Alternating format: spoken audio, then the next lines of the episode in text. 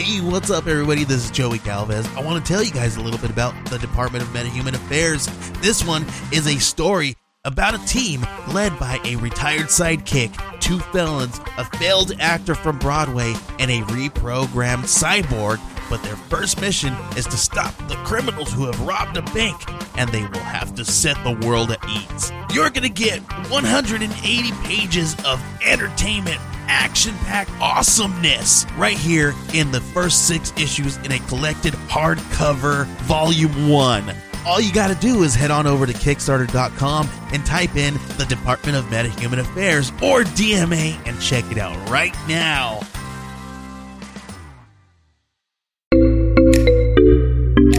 Age of Radio.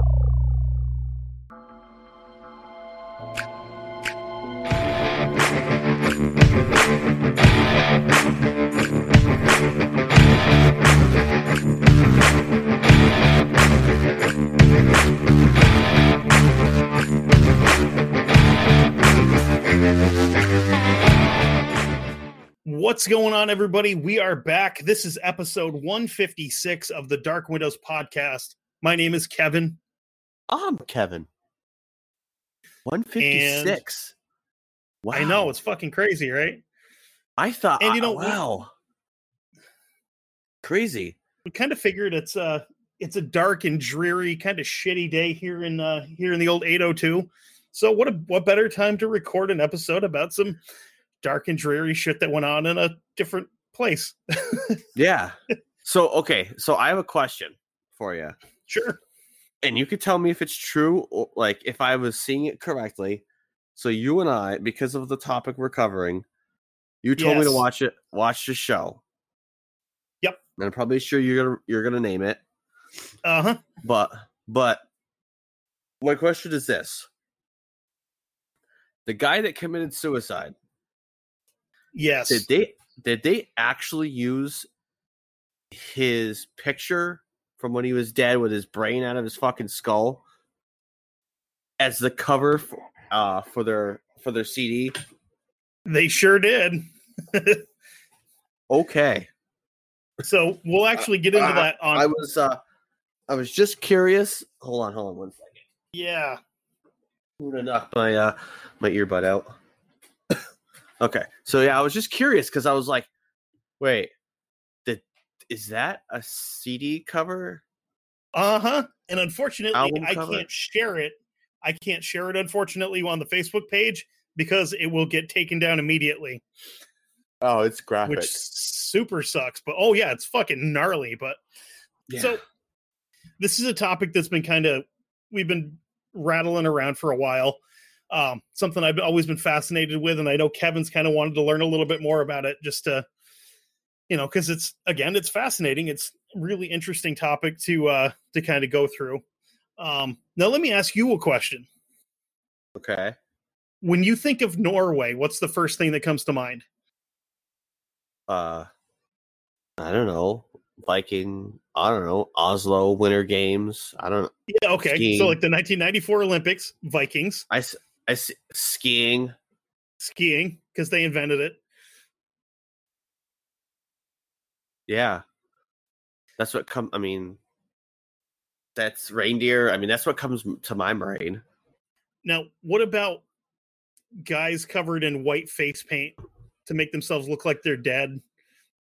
Giant, thick leather wrist gauntlets with nails sticking out of them, and some just really, really heavily distorted, fast guitar music with it. No, okay. Uh, So we're gonna we're gonna change your mind on that one because uh, this week and next week we are going to be talking about the Norwegian black metal scene and some of the crimes that were connected to that. And boy, howdy, are there a bunch of them? Yeah, apparently, I mean, I mean, I know the black death metal, or they call it black metal, whatever, was like kind of from that region, the Scandinavian region. But like, I guess now it's like pushed to all different parts of the world. Oh And yeah, people- absolutely. But there's people that like realize that they're like, I'm not making any money off of this. you know, because it's not really all that popular. I mean, it's popular, But but it's- it's not popular. But it's also not about making money sometimes. Sometimes, yeah. It's about not compromising what you want to do for music. You know? Yeah. So the, the music the music style itself actually ba- dates back to early 1980s with a van, uh, a band called Venom, which is what a lot of people consider to be the first black metal band, and they were actually British, believe it or not. And the, the the term black metal actually came from one of their albums. I think it was their second or third album. It's actually just titled Black uh, Black Metal. And uh, if you go back and listen to the earlier stuff, it's not not like what we're going to get into with some of the other bands. It's more like Black Sabbath, but a little bit faster and louder yeah. is what like early black metal is, and like I can kind of like I can get into that. That's that's fun.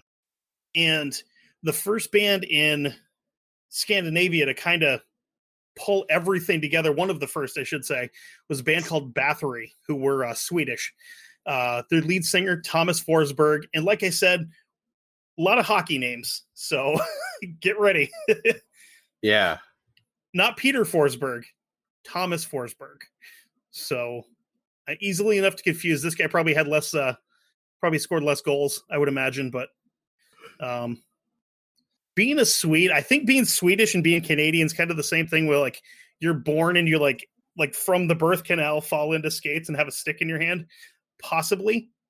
Or you You have know, I've- skis skis on I- your on your feet. I've never seen anybody give birth to a Swedish child, so I couldn't tell you.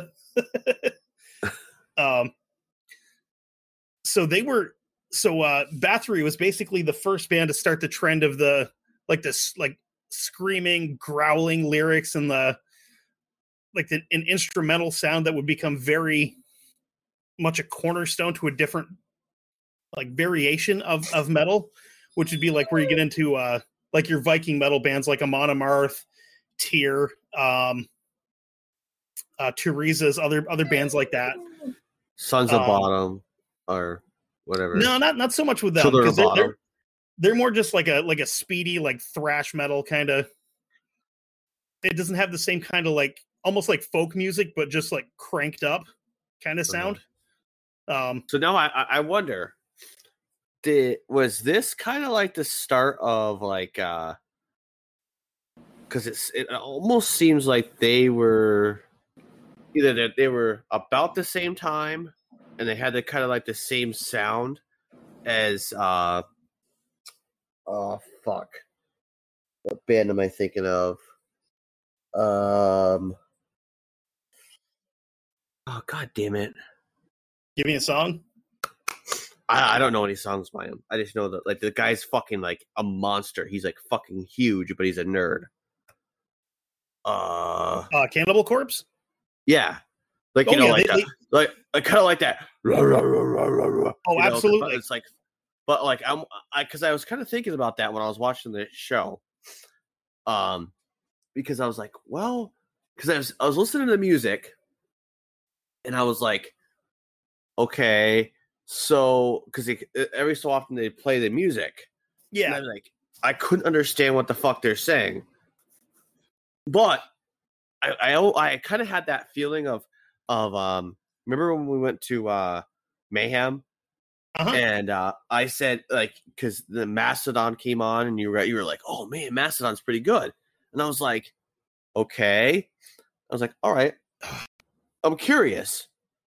Well, I I I just didn't like it. Just because of the fact that the I couldn't hear the singer what they were saying most of the time because of the like the um the guitar and everything else. Well, that I'm like, that that's "God not damn." that's not normal for Mastodon. That was I know more that. like an engineering fuck up with this on the on the sound guy's fault part because Mastodon you can actually like when you listen to it, you can hear what you can understand what they're saying. Yeah, but I'm Um, saying that's kind of like what I equated it to. I was like, "Oh man, this sounds like what Mastodon sounded like that day that I heard them at uh, Mayhem Fest." Yeah, Because I was like, "I can't fucking understand the goddamn word the guy's saying because the guitar is so goddamn loud." Yeah. So, well, that was so that, again. That was that, that, that was fuck up. Like because they're fantastic. yeah, yeah. But but like I was like I was saying though, uh, it, I, that's why I equated it too because I was like, okay, well, you know, I because I knew it was a fuck up, but I mean, I was like, but but these guys are purposely sounding like this, and I don't even know what the fuck they're saying. So I'm Right. like, okay, well, with some of it, if you if you actually if you listen real hard, you can understand what he's saying. And then the more you listen to it, the more you're like, this this doesn't sound like somebody just slamming on a guitar. The more you listen to it, you're like, I can actually hear what they're playing. And it doesn't sound half bad. You kind of you kind of have to listen to it and separate certain instruments from others. Be like, okay, well, I can really hear what what the guitar is doing here, and it actually sounds pretty decent. yeah. You know, But their message behind it is kind of uh, like at least some of them, uh, what is it? Uh, I don't know. Probably a guy that we're going to talk about. Oh yeah, his his and, and another guy that was on the film they're they're kind of like their mentality after so long was like our identity as a people is being like stripped away is being was is perverted raped by the catholic faith. And i can kind of you know I, as you said you can kind of see what they're talking about and, and i and i can i can see what they're talking about but i think it's i don't i don't i don't think so much it's a uh a uh catholic judeo-christian thing i i think it's an every almost every religion thing where if they come into a come into an area you know it's like well yours isn't right you know because i think like the muslims did it uh which i mean it all it all stems back to you know uh the israelites but i mean everything Yeah, else like so the, the, the, the big three. yeah the buddhists didn't don't do that. The shinto don't do that. Uh the hindu don't do that. You know they're like whatever. Be you, you be you and you know th- it doesn't matter. But it's like the others are kind of like Yeah, "Eh, basically. here, here i'm gonna force this upon you and you're gonna get force fed it and you're gonna like it. Oh that was your sacred place We're gonna take the cornerstones of your religion and make them a bad thing in ours, so that you're the bad guy. Yeah yeah but anyway so that Um, i, I just So had anyway. to jump in there so yeah, no, no worries. Um, so another uh, uh, another band that had a pretty large influence, not necessarily musically, but more um, like from a visual aspect, would be a band called uh, Mercyful Fate. They were a, a Danish group. Uh, the lead singer went by the the stage name of King Diamond. He was one of the first guys to do the the white like grease paint with black lines and stuff on it to just kind of look a little weird. So that's kind of where a lot of that whole idea for corpse paint came from, and we'll get more into that as we go. Um, and I, I do have to throw in the fact that most of the guys that were early on in this whole genre, like in the mid to late 80s, like 90% of them are like, oh yeah, no, Black Sabbath is absolutely the reason I started playing music, and they're they're a huge inspiration for how we how we play and all this stuff. And I'm like, you know, uh, it's one of those groups that yeah, everybody knows them, but they don't necessarily get a lot of recognition for what they've done for music in general. Yeah Black Sabbath is fucking awesome. Yep. But One of my like the, I.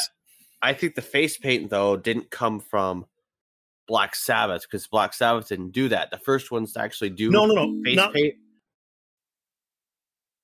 But Not Black Sabbath, but uh, uh, Mercyful Fate.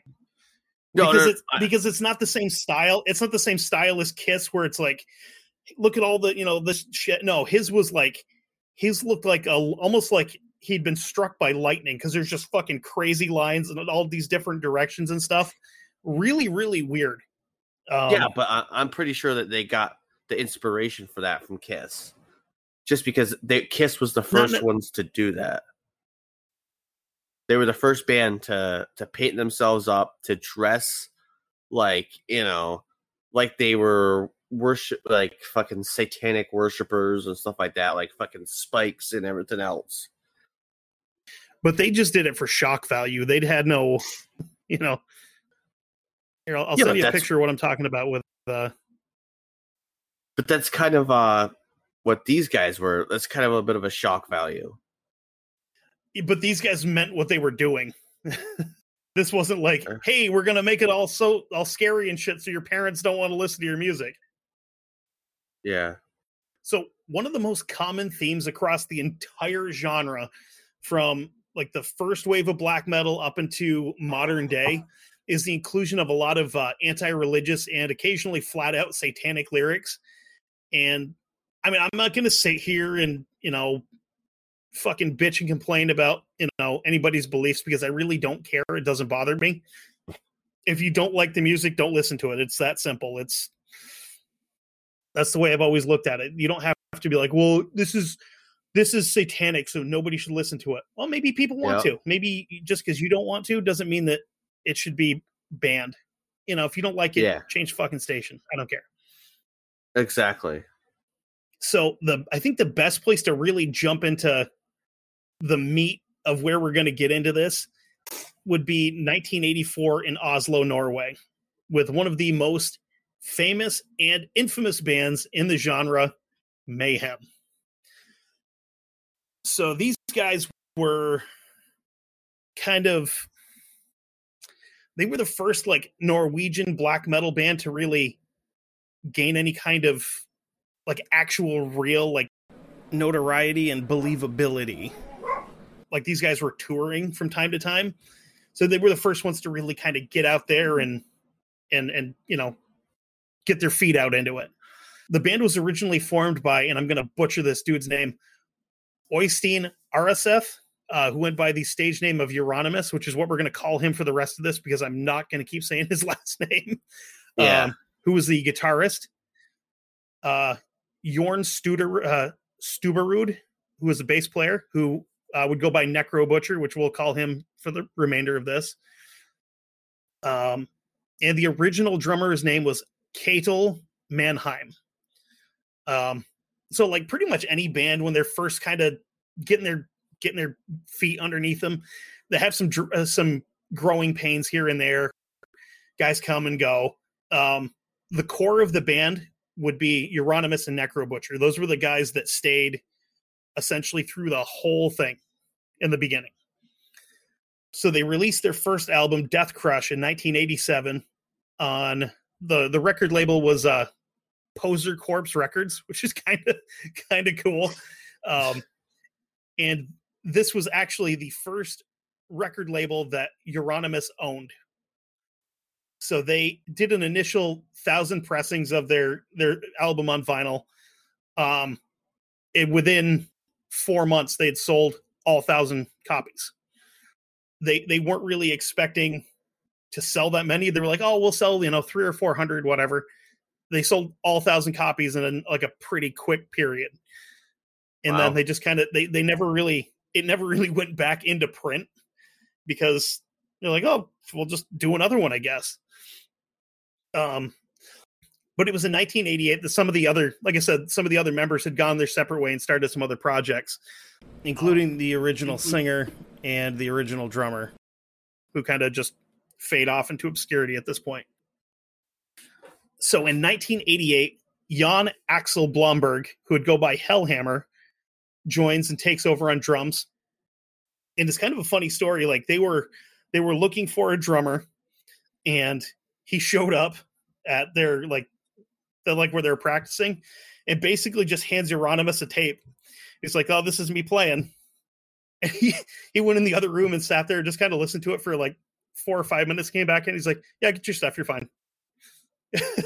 he's like, Okay. And he was he was a kid. He was like 17 at the time when he joined the band. So he was not, you know, I don't think he was really expecting to to just be thrown into it. Yeah. Um, and then a Swedish guy by the name of Per Ohlin comes in as the vocalist, and he gave himself the name Dead. this dude is real interesting. Um, and I did I did do a little bit of digging to try to get into his his early life to figure out where some of his mental health issues, I guess we get we're going to call it, came from. Um, so when he was really young, his his parents divorced, and well, his mother was trying to get her shit together. He just kind of bounced around from family member to family member for a couple of years, and then he eventually ends up living back with his mom and his older brother Anders. When he was a kid, he was like the he was real short and scrawny, really like small little kid, which obviously, you know, makes you a prime target for bullies. And, yeah. and uh, one day, one day he's surrounded by a group of like eight or nine older kids that just kicked the fuck out of him. They beat him so badly that they thought they killed him, and then they took off. So he dragged himself home, goes through the front door, gets into the, like the the main room in the front of the house, and collapses on the floor just as his mother walks out of the kitchen to see who's there. Um, so she rushes into the hospital, and when he got there, he was actually pronounced dead by the doctors due to internal bleeding. There was a lot of uh, a lot of internal damage. He had like a ruptured spleen. They beat the shit out of this kid. He probably should have died. Yeah. Wow. I mean, to rupture somebody's spleen just by beating him and not hitting him with like an implement is something. So, wow. And I mean, at this point in time, he was he's like nine or ten years old. He's just a kid. He's, he's yeah, yeah, not not a, like not a teenager, not an adult.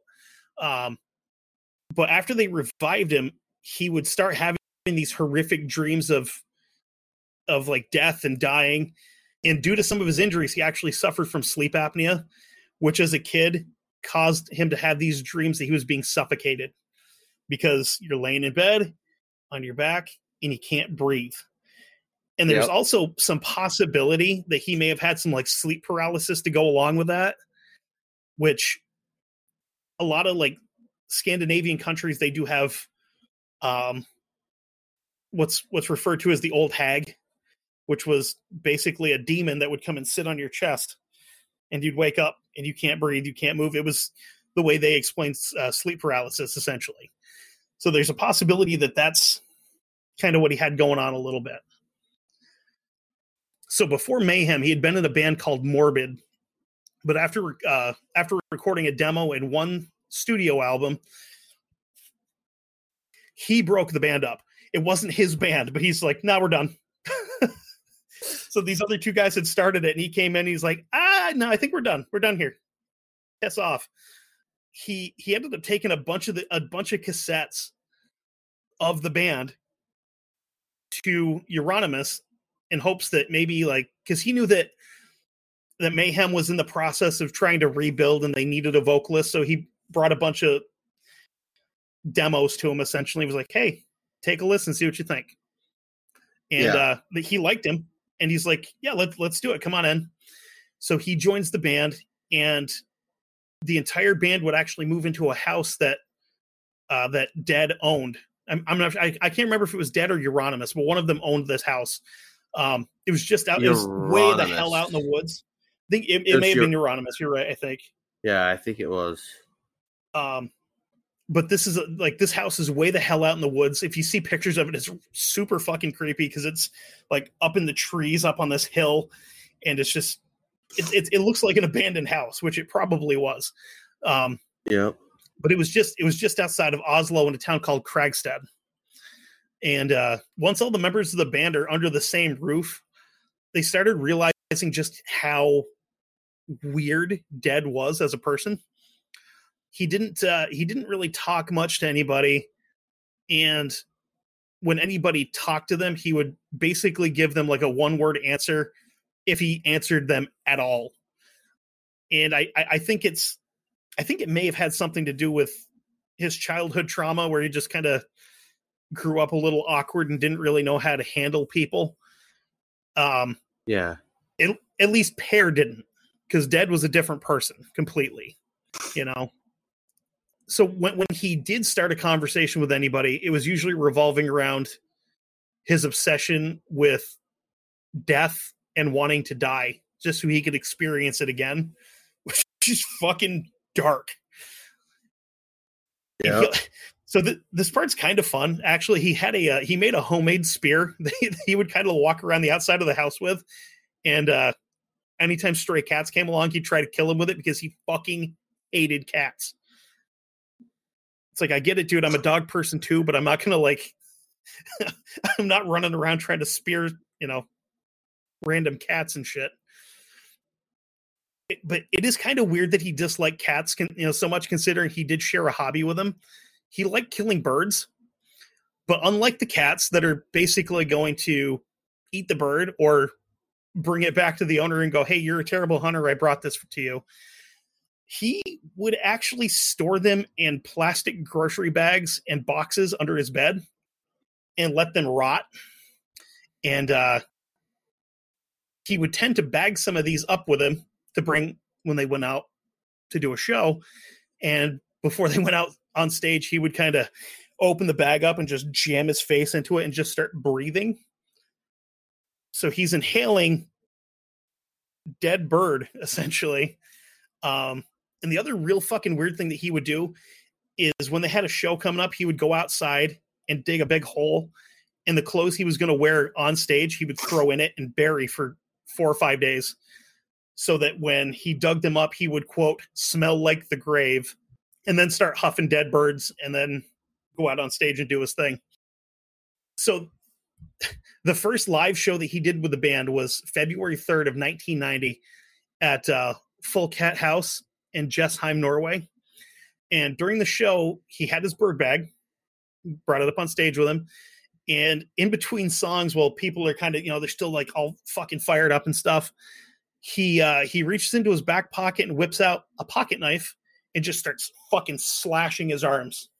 He's like slashing both of his arms across his wrists, up and down the fronts and backs of his arms. And uh, people said they saw him making fists like very quickly. So he's standing there, kind of just like pumping his fingers together to make fists, getting the blood flowing back to the ends. And then he just started spinning his arms and throwing blood at people in the crowd. And they went fucking crazy. They loved it.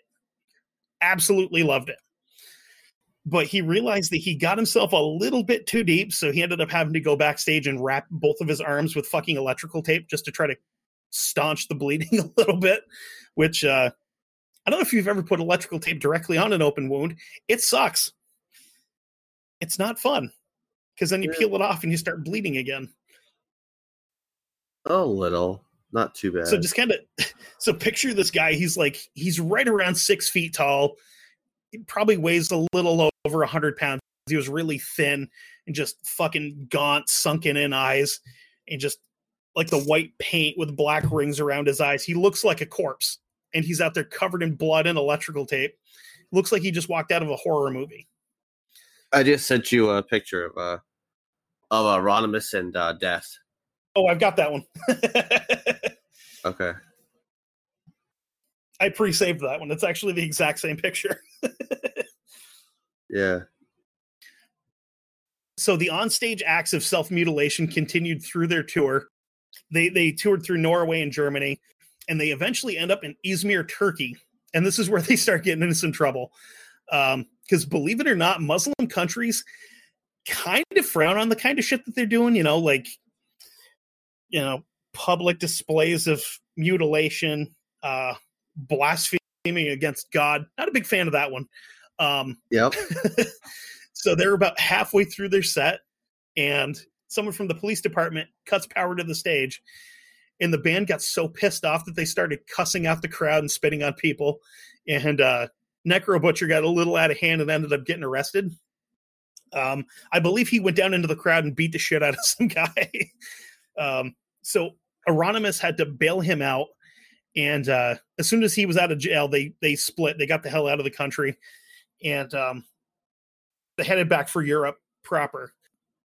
So toward the end of 1990, Dead and Euronymous start butting heads pretty uh, pretty regularly, and as they're doing this, it, it becomes more frequent where Dead is withdrawing away from the rest of the band. He's hanging out in his room. He's spending a lot. He spent a lot of time writing letters and just kind of like drawing.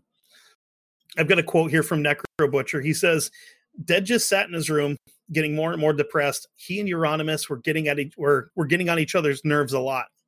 And uh, Necro Butcher also tells a story that one night Dead went outside to sleep in the woods because Euronymous was playing synth music, which Dead hated. Which I mean, everybody does. Nobody wants to listen to synth- synthesizers, you know, unless you're like super super into fucking Van Halen. Nobody wants any of that shit. Yeah. So, so Euronymous gets pissed off that he is pissed off Dead, who's like, "Fuck this! I'm just gonna go sleep out in the woods because I don't want to listen to your bullshit." So Euronymous goes outside, starts waving a fucking 20 gauge shotgun around in the air and firing off shots. It's like, hey, motherfucker, what are you doing hiding in the woods and just blasting blasting shots off on the up in the air? So right about here may be a good time to take a break. And then we'll come back in with the events of April 8th of 1991. Um, spoiler alert: it does get a hair graphic from here on out. Uh, if anybody wants to avoid it, you can. Um, but until then, we will be right back. We are back. So we're going to pick up on April 8th of 1991. I'm just going to get right into it here. This is a letter that was found on the table in the house that the band shared. Quote, Excuse the blood, but I have slit my wrists and neck. It was the intention that I would die in the woods so that it would take a few days before I was possibly found. I belong in the woods and have always done so. No one will understand the reasoning for this anyway. I give some semblance of an explanation. I am not a human. This is just a dream, and soon I will wake. It was too cold, and the blood was co- uh, coagulating all the time. Plus, my new knife is too dull. If I don't succeed dying to the knife, I will blow all the shit out of my skull. Yet I do not know. I left all my lyrics uh, by Let the Good Times Roll, plus the rest of the money. Whoever finds it gets the fucking thing. As a last salutation, may I present Life Eternal. Do whatever you want with the fucking thing. I didn't come up with this now, but 17 years ago. And the lyrics to Life Eternal that were included in the in this note. A dream of another existence you wish to die, a dream of another world you pray for death. To release the soul, one must die. To find peace inside, you must get eternal. I am an immortal, but am I human?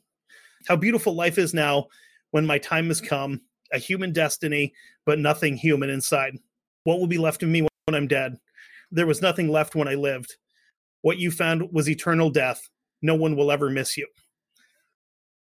So that was uh, a su- the suicide note that uh, Per Ohlin, uh, dead, left on the table when uh, he decided that his time here was done. Um, so there's a there's actually a, a very interesting theory that I found, and it, it makes a lot of sense. Some psychologists that have kind of studied into the whole th- this whole event think that that Dead may have suffered from something called Cotard syndrome. It's a very, very rare mental disorder where the affected person has the belief that they're already dead or they don't exist they never existed in the first place. Another part of this is they they believe that their blood and internal organs are gone, missing, or have been taken. So another famous psychopath that would actually be diagnosed completely with it was Richard Chase, who uh, is a serial killer that at some point in time we have to cover because that dude was a monster. Just possibly the like one of the worst serial killers that's ever existed and it's not because of the numbers it's because of what he did. Huh. the guy was yeah. fucking disgusting. Yeah. So after he wrote the letter um you know what? I think yeah let, let, let, me let me go into to what happened here and then we're going to jump into the first of our uh, uh the first of our varg notes which is like cliff notes if cliff was a white supremacist yeah so so he wrote the letter uh cut both of his wrists with a hunting knife stabbed himself in the neck and then after realizing that he wasn't bleeding out fast enough, he went into Euronymous' room, found the 20 gauge shotgun that had been waved around and fired off in the air previous to this. Um, unfortunately, it was a very short 20 gauge shotgun. So, unlike how most people would think, where you put the barrel in your mouth and pull the trigger with your toes or you put it under your chin or whatever, um, it was sawed off short enough that he could actually put the barrel of it to his forehead and pull the trigger. So it was a fucking mess. Um, so let's hop into the first of our yeah yeah. Um, I can attempt to post the picture that that was shared. Um, yeah, no promises I mean, that it won't get taken down, but I can try. It, it was it was such a mess so, that. Well, I mean, the, the guy to find him was actually uh, Euronymous. Oh, because yeah, let, let, let's get into that here. Because Euronymous, like, because what was it, Death? Because everybody had gone somewhere, and Death was like, "I don't want to go," because he was so like, "Yeah, I'm staying his, here. I'm staying head. home." Yeah, and you're and uh Euronymous is like, "Oh shit, I forgot my keys." So he jumps. Yeah. Well, he jumps through let, a window. Let me hop into that because we, we've got the actual explanation from our uh our buddy Varg here, who was uh this motherfucker liked to talk. So he says, "quote We had agreed that I should send him some ammo for his shotgun. He didn't have any ammo. I did when I came back home, and a month later he shot himself, and just completely fucking ice cold about the whole thing." Uh, many people speculate that RSF, Euronymous, himself was the man that killed Dead. It's one of the many rumors. There are a lot of rumors, and I don't think that uh, I don't think that's true. Simply because he was out of town uh, when that happened. When he came back home, he didn't have his key. They had a couple of keys between everybody, and he had left his there. So he climbed through an open window, and when he crawled in, he found dead. Well, dead in the bed, and then he laughs right here with his uh you know his brains blown out literally he shot himself in the forehead the brain had fallen out from his skull it was you know grotesque and the first thing he did was not to call the cops it was hey uh where's my uh where's my photo equipment? So yeah. Yeah the fucker goes and gets his fucking camera to take yep. a fucking picture a couple pictures of the fucking body. And then and, and then has who the fuck was it? Another band member developed the fucking yeah. Yeah. Develop them. So the, like, the worst part oh, about this whole thing was is he took a couple pictures of him laying there, and then he kind of started staging the scene a little bit differently. So he kind of like tipped him up a little bit. He put the shotgun next to him, took a pic- couple pictures like that moved stuff around again, laid it back down, put the shotgun across his chest, took a couple pictures like that. So he he he took his time before he you know moved on be like, "Oh no, my friend shot himself. I got to call the cops." So here's where we get into another another real tricky place where there's a lot of speculation and a lot of stories. Um so the the, the story here is and it's half true, half not that Euronymous took pieces of Dead's brain, cooked, and ate it. That part of it's not true. The part that is true is that he took as many of these skull fragments that he could find and he made necklaces out of a few of them. And uh, another allegedly part here is that he kept a couple of chunks of this just floating around for him to chew on whenever he was bored, just to, you know, chew on a chunk of skull. Um, but he gave these necklaces out to uh, other musicians that he found would quote be worthy of having a piece of them and this is confirmed because morgan Håkansson, who is the guitarist for marduk has one of these necklaces with a skull fragment and there's actually a uh, an ebay thread that you can follow where someone had put one of these up on ebay one of these uh, skull necklaces, and it sold for like thirty seven hundred euros. So it kind of leads more credence into the fact that this actually fucking happened. So after he ends up calling the police, he calls Necro Butcher, who was of all the guys in the band, he was probably the closest to dead. Like they kind of understood each other. They they would talk a little bit here and there. They knew when the other one didn't want to talk, and they would just kind of like, okay, whatever, and they, you know, peel off and do their own thing. So he calls Necro Butcher, who was off visiting family, and uh, he says, Dead has done something really cool. He killed himself. And uh, Necro Butcher in this quote says, I thought, have you lost it? What do you mean cool? And then, uh, according to him, Euronymous then says, relax, I have photos of everything. And uh, Necro Butcher continues on, I was in shock and grief. And he was, had told him, okay, don't even fucking call me before you destroy those pictures. The photos would be would go on to be used as the cover for a bootleg album called Dawn of the Black Hearts, which was like a, a set of like it's it, it's I couldn't really find one way or the other. It's between four and six songs that were recorded at a, at a, a live event that they had done without them knowing yeah. it. And then Euronymous found out that somebody had recorded it and he bought the songs from him and made this fucking album just to the whole thing like from the music to the photo to actually putting the two together and selling it as an album, I think was a fucking vanity project for this guy. Euronymous was an asshole. There is no no denying that. He was a fucking asshole. Um and of course not to let a, a good tragedy go to waste. He started to really push the deadhead, killed himself to increase the image of the band and just how brutal and violent the music was.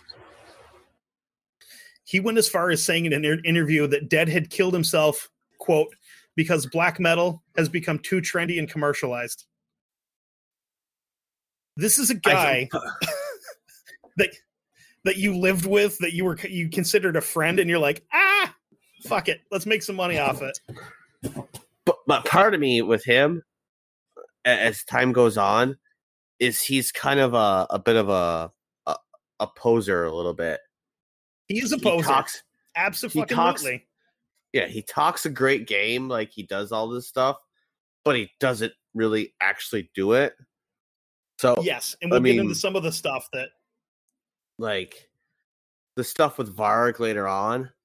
Yeah, you know, where it's like some of the stuff with him, like, with in, in Euronymous, kind of like, you know, one saying one thing, one saying another, you know, and it's like yeah, Varg's like, well, all right, talk to talk, walk to walk if you're talking to talk, you know. And, and like as, as, much of a piece of shit as Varg is, he backed up what he was saying, you know. But I mean, I wouldn't really say he, um, I don't really call him a piece of shit though. That's part of me. Oh, he is a huge piece of shit though. Like the more we'll we'll get into it next week with him. He is a huge piece of shit and you'll understand why I say that. I mean, from what I mm. what I read, from what I saw in that video, I didn't really. I don't know. That that documentary, they they kind of paint him in a. They paint him in a more relatable light, and then once he gets out of prison and he starts like he has this freedom to start doing some other shit, you're like, oh, oh, they shouldn't let you out. You suck. Um, so back back into this. So Necro Butcher was so pissed off and disgusted with Euronymous about this whole thing that he left the band. That he was one of the founding members of. He left this band and then starts planning on a way to do something about what has happened. He starts planning on how to kill Euronymous himself.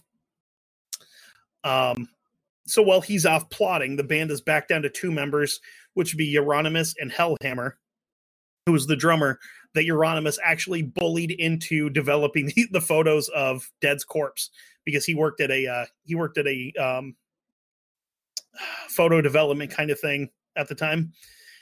So by 1992, Euronymous had started to build the band back up to full strength. He brought in uh, Snorre Ruch of Blackthorn. I'm sorry, his name was his stage name would be Blackthorn of the band Thorns to play rhythm guitar um, and Hungarian vocalist Attila Csihar is how I'm going to go with that. Um, and then he brings in possibly the most infamous person in the entire black metal scene, a guy that we've already mentioned a couple of times, Varg Vikernes, who was the he he. It's kind of weird because all these other bands are multiple people. He was kind of like the Nine Inch Nails of black metal, where he was the only member of the band Burzum. No, which- he was. There's two. There's two. No, it was just him. It started No, off as was- two, and then it then it cut down to just him. So he was doing all the all the instrumentals and the singing and stuff.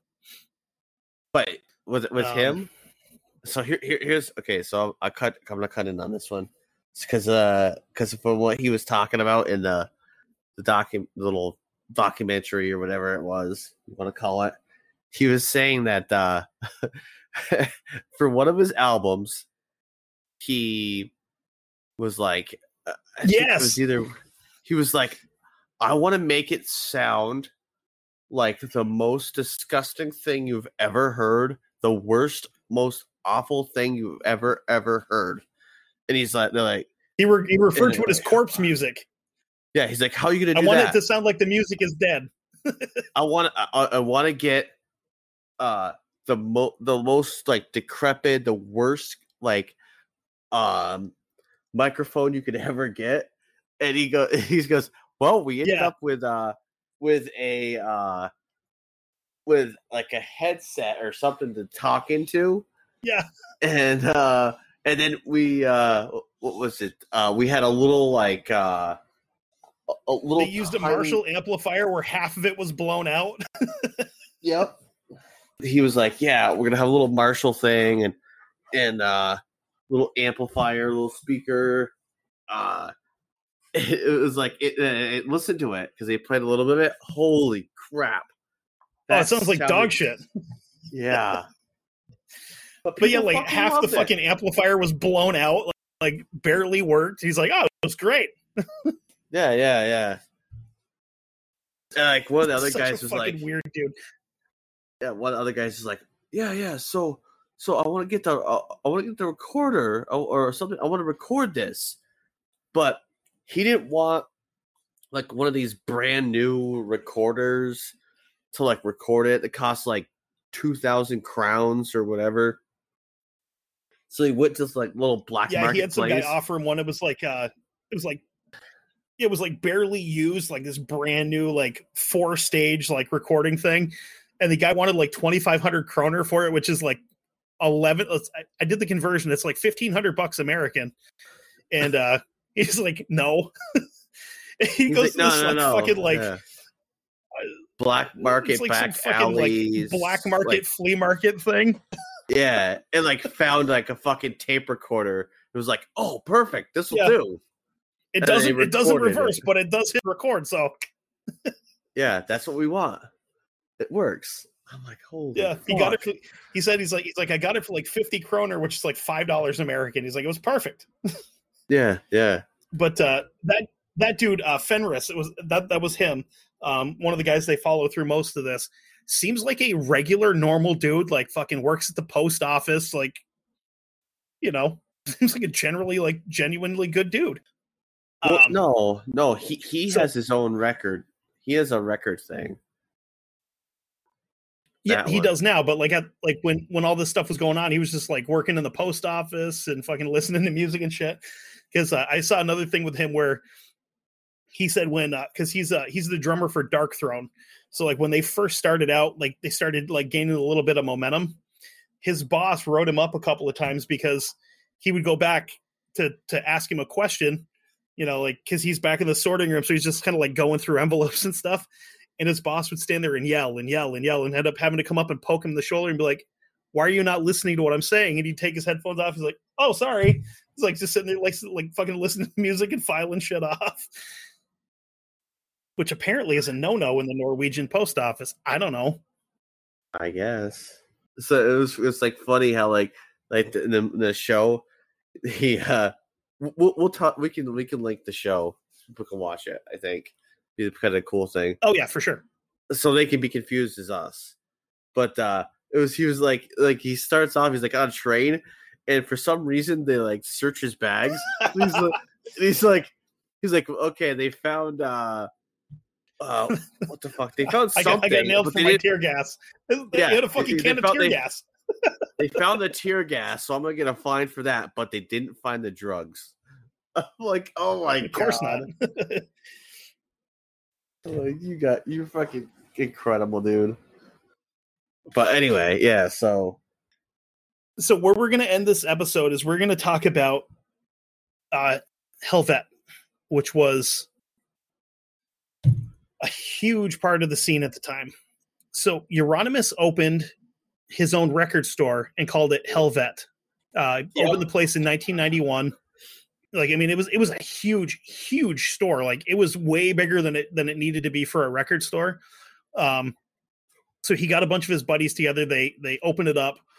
They go through and they paint all the walls and all the furniture black. Um, they start hanging medieval weaponry and bones and helmets and shit like that on the walls. And the place had no electricity, like in the main part of the shop. So the entire thing is just lit by candles, just to make it even creepier. And the the, the part for me that bothers me the most is that he didn't open this place by selling a bunch of his records or anything like that.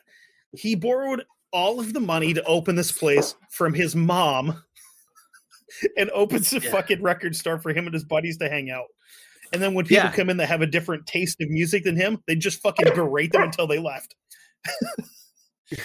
or Fuck or, you, you're or, in here looking for something new. Fuck you, get out. or it was like Varg was saying that like he goes, we'd be sitting there and we'd be talking about cornflakes. How you like your cornflakes? Do you like your Yeah. cornflakes crunchy or do you like your cornflakes soggy? And he's like, I like my cornflakes crunchy. And I think it was Euronymous is like, no, no, you must take them and you must put them in the milk and let them get soggy. That's the perfect. Yeah. He goes, that's the way to eat it. He goes, and all of a sudden, like this kid comes in. He says, we're all just sitting there in normal clothes. He goes, all of a sudden, this kid comes in and he's got like, like uh, this shirt, like this outfit on jacket with like all these spikes on it and everything else. And we're all like looking at him, like, what the hell, basically.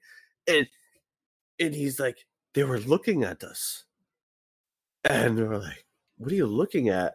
And they were all like, he's like, hello, and then and he goes, they were all like shy, and they were blushing and, and everything else. And then they run off and they tell their friends, Varg spoke to me. Varg talked to me. He's like, Yeah. it was weird. But it's like, it, like you look at these guys and you would like, you wonder what the conversations are that they're having. They're, these motherfuckers are talking about cereal. And then some kid Yeah. wanders in and he's like looking at the shit on the walls and you're like, the fuck do you want? Get out of here. You know, But he like- like, thought- they refused to help people. They're just like, eh. But he thought he was the kid was weird looking. Like these kids were weird looking coming in with fucking spikes on their stuff. They're like he was like it was kind of like almost like a like a weird looking thing because he goes that's not what we were, you know. We didn't didn't really like do that. But yeah, They they, weren't thought, walking around know- town like that. But like when they went on stage, it was a different story. Because like this is just like, yeah, I'm gonna wear my fucking my jeans and my black t-shirts around town because that's just how I dress. I'm not gonna walk around covered in fucking blood and you know face paint and shit.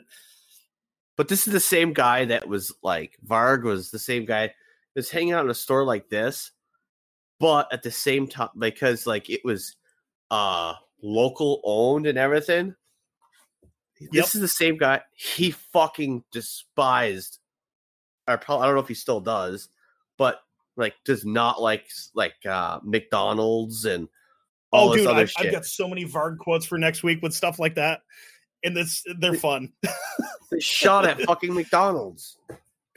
yeah. Crying out loud. so so they would they did all the all the painting and all that um like they they painted the outside of the, the main door black and they they painted helvet which is again the name of the store at the top of the the door in blood red which in norwegian that translates to hell's punishment uh Yep. hell being the goddess of the underworld in the norse pantheon so these guys they they take their ancestral religion very seriously. Yeah. And we'll get into that again next week with Varg, where he fucking not a big fan of Christians. Um, no. but the reason that this place was so important is it became kind of the the central meeting grounds for members of all these different bands, uh, like Mayhem, Emperor, uh, Burzum, which funny story, I had to figure out what the hell that word meant because I thought it was just made up. The name Burzum actually means darkness in black speech, which was the language of Mordor from Lord of the fucking Rings. So yes, oh these guys are all nerds too. So yeah. Um so they would they would meet up in the in the store or they'd kind of like tend to head down to the basement and they would drink and talk. Um and uh, Euronymous actually gave this whole like little clique that he had built together. He gave them the the nickname of the Black Circle. yeah. he's, he's got to be fucking dramatic about everything. Um, even when they just like they just go hang out and they're like drinking wine and shit and talking. Um, but one of the big things that would go on here is they were just kind of discussing the music itself, how it needs to move forward, recording techniques.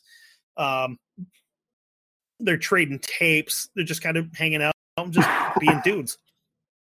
So, kind of a weird detail, but the guy that would go on to be the drummer for Emperor for the band Emperor uh, would go by the name of Faust. He worked in the shop as the uh, the clerk, so he was the guy that was cashing everybody out. So he moved from Oslo. he- I'm sorry, he moved to Oslo my from Lillehammer. Yeah. Um, and he had nowhere to stay, so he basically just slept behind the counter. He had a- like a little bed and shit set up behind the counter, so he lived at the shop. But the reason he moved Wasn't he like 17? Lillehammer, yeah, he, was, a only kid. like Yeah, he was only like 17. Yeah, but the reason he moved from Lillehammer to Oslo is because he was wanted for questioning in the murder of a gay man in Lillehammer, and he was like, "Whoop, sorry, gotta go," and uh, fucking split town. Yeah. so Helvet would actually also become the uh, the recording area for uh, Euronymous' new label, again paid for with his mother's money. Uh, the label is called Deathlike Silence, and a bunch of bands would uh, would actually record there, including all the ones that we just mentioned. And um, another one that's a it's a, a very like pretty big band now is Darkthrone. Um, Where if you check out the documentary that we've been kind of citing through this whole thing, it's called "Until the Light Takes Us." Um, they follow the drummer of Darkthrone, uh, Gylve Nagell, who's uh, who goes by Fenriz. And he kind of walks them through the history of the whole black metal scene, and you know what brought the music to where it was, and and how you know it kind of has changed as it's gone through. Um, it's it's a super interesting thing to watch, and like I said before, he seems like a genuinely good dude. Um, he never took part in any of these murders or what we're going to get into next week with the church burnings, anything like that. He just, you know, he kind of kept to himself, worked at the post office, and had a couple of pet cats. So But he didn't he didn't fucking uh, regular dude. but he didn't disagree with them. He was No, he like, didn't disagree, but he also didn't want to go to fucking jail. No, but I mean, he he was still like, you know, like yeah, I like it. But like most of the stuff now, it seems like when he's he's talking about like they're talking to him about it, the different stuff in the movie, the documentary, he's like kind of like uh dismayed a little bit. He's like "You- you're fucking insane. He's like, you know, uh he's like, I don't like how how it is now.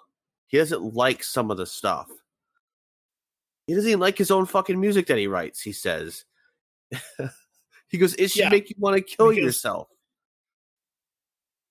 yeah and that's that's the thing is like that as it became more more popular and you have all these other people come in they kind of water down the whole thing they they start to you know that you start to have the people that are like oh yeah look we're so fucking hardcore we we talk about doing this in our music and we talk about doing that in our music and then you have like the old guard where these guys were like, uh, yeah, but here's the thing: Have you ever thrown a fucking decapitated pig head at somebody in the crowd? No. Okay, so shut the fuck up then, because that's what we've been doing for years. Like a lot of these bands, like again, they're like on stage, they would have fucking spikes driven into the stage where they've got like sheep heads and fucking pig heads and shit like that, like actual decapitated animal heads that they dunk in just buckets of blood and fucking peg out into the crowd at people. Yeah. You know, they these guys were fucked up. Like they did a lot of really weird shit. Um a band that kind of came along a little bit later, uh Gorgoroth is the name of it, which again comes from Lord of the Rings because you know why not nerds and shit. Um, they did a show in I can't remember what town it was in Poland, but it was the uh, the birthplace of um, Pope John Paul II, and they did the show on his birthday. And as they come out, one of the guys is like wheeling this thing out behind him, and it comes out onto the stage, and it's a fucking cross where they've got some woman tied up naked, like crucified to this cross. And as they're going, he just kind of grabs it and twists it upside down and puts it in place. So they have a naked woman crucified upside down on stage in the Pope's hometown on his birthday. Uh, I, I don't know if you can take much more of a shot at fucking at Christianity or Catholicism than that. Like that's a But, that's like, a pretty the big one. The, biggest thing was like they fucking all, try they all stuff right there. They all thought like that like I mean we'll we'll talk about it like late you know next episode probably you know more likely but but like the media portrayed them as being Satanists and they're like Yes. and it's kind of like we're they're like trying to tell them like no we're not but whatever you just want to keep going with it so okay whatever you know And a lot of mean- a lot of them were like, "Well, we're not really Satanists, but if it's going to scare you guys, we'll say we're Satanists. Yeah You know, if the shoe fits, we'll go with it, I guess." Um, but yeah, it's. It, I mean, I, I'm I'm not quite done with the research still, but I'm I'm very fascinated to to finish this. And Jesus Christ, like I said, I've still got three pages of of Varg quotes that we got to work in next week where the dude is fucking nuts. Know. Part of me is But- like he's fucking nuts, but part of me is like uh, maybe he's he's he's spot on. With a lot of his shit. there's and again like i said i can see his argument and parts of it make sense but then once he got out of jail he kind of he gets a little weird. I mean he, he was always weird but then like we we could easily play a game of who said it. Was it varg or hitler yeah, you know uh, with some of his viewpoints where you're like oh oh you shit, you said that on the internet where people can read it what the fuck is wrong with you yeah, like th- this is a guy that was that was charged for hate crimes in a country he's never been to because of shit that he said on the internet. Jesus Like they put him they put him on trial in a country he had never been to for hate speech. I'd like to know how the fuck that works. But I have you know, clue. but anyway, so next week we'll be back basically with uh with the the life and crimes of Varg essentially and uh Yeah, and uh, I'm sure there'll be some other stuff to throw in there too. But uh, yeah, it's it's gonna stay just as weird as it has been. Yeah, talking about this got gave me the damn hiccups. Good, but anyway, Kevin, why Yeah. don't you uh, why don't you take us out of this? So yeah, so uh this is probably one of those episodes where you might want to have a pair of earphones or headbuds. Um, or you know, if you I'm sorry, what was that? What was that? I'm sorry. Did you say earphones or headbuds? I said headphones or I said he- no, you misheard me. I said head headphones or earbuds. I'm pretty sure you said headbuds. Oh, Whatever. Oh, I'm pretty You sure you said your- headbuds, but I'll find out. Whatever. You could say headbuds. The fuck is a go- headbud? I don't know. They go in your ears. anyway. Tiny, so- tiny ear speakers that plug into your head. little ear speakers that you can hear sound out of. So anyway, so you get if you want a pair of headphones or earbuds, or because you know you don't want anybody to hear some of this fucking wacky shit. But if you were one of those ones like, you know what, fuck yeah, I want you to hear it. You get a Bluetooth speaker. Go over to a little place called Studio.com. Check them out. And when you find what you want, put your uh, promo code of Dark Windows 15 in at the little discount section to get 15% off your entire purchase. Also, if you forget that, you can uh, go over to another little place. darkwindowspod.com Dot com. the home of the Dark Windows podcast. We have links to all of our social media. Uh, Facebook, we're at Dark Windows Podcast. We have uh, Instagram, where we're at Dark Windows Pod. Uh, Twitter, which we use through Instagram because Twitter sucks. I hate Twitter. Um, but you also have links to our Age of Radio page where you can listen to every episode of this shit show that we've ever recorded, including our old stuff. And you can also find your next favorite podcast at ageofradio.com. We've got something for everybody, whether it be history, true crime, uh, nerd shit of every flavor and variety. We've got a little bit of everything. We've got sports.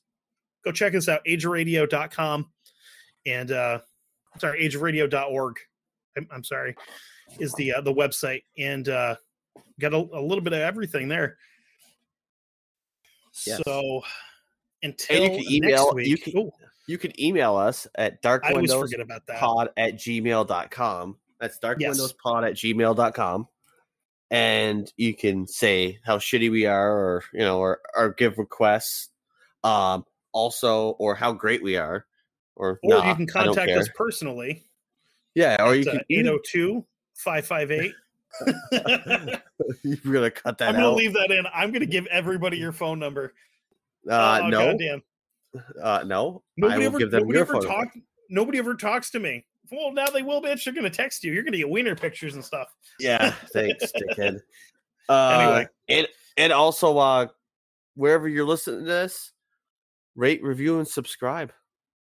You know, Yeah, I mean that's Put that's that still a in. pretty important thing. yeah.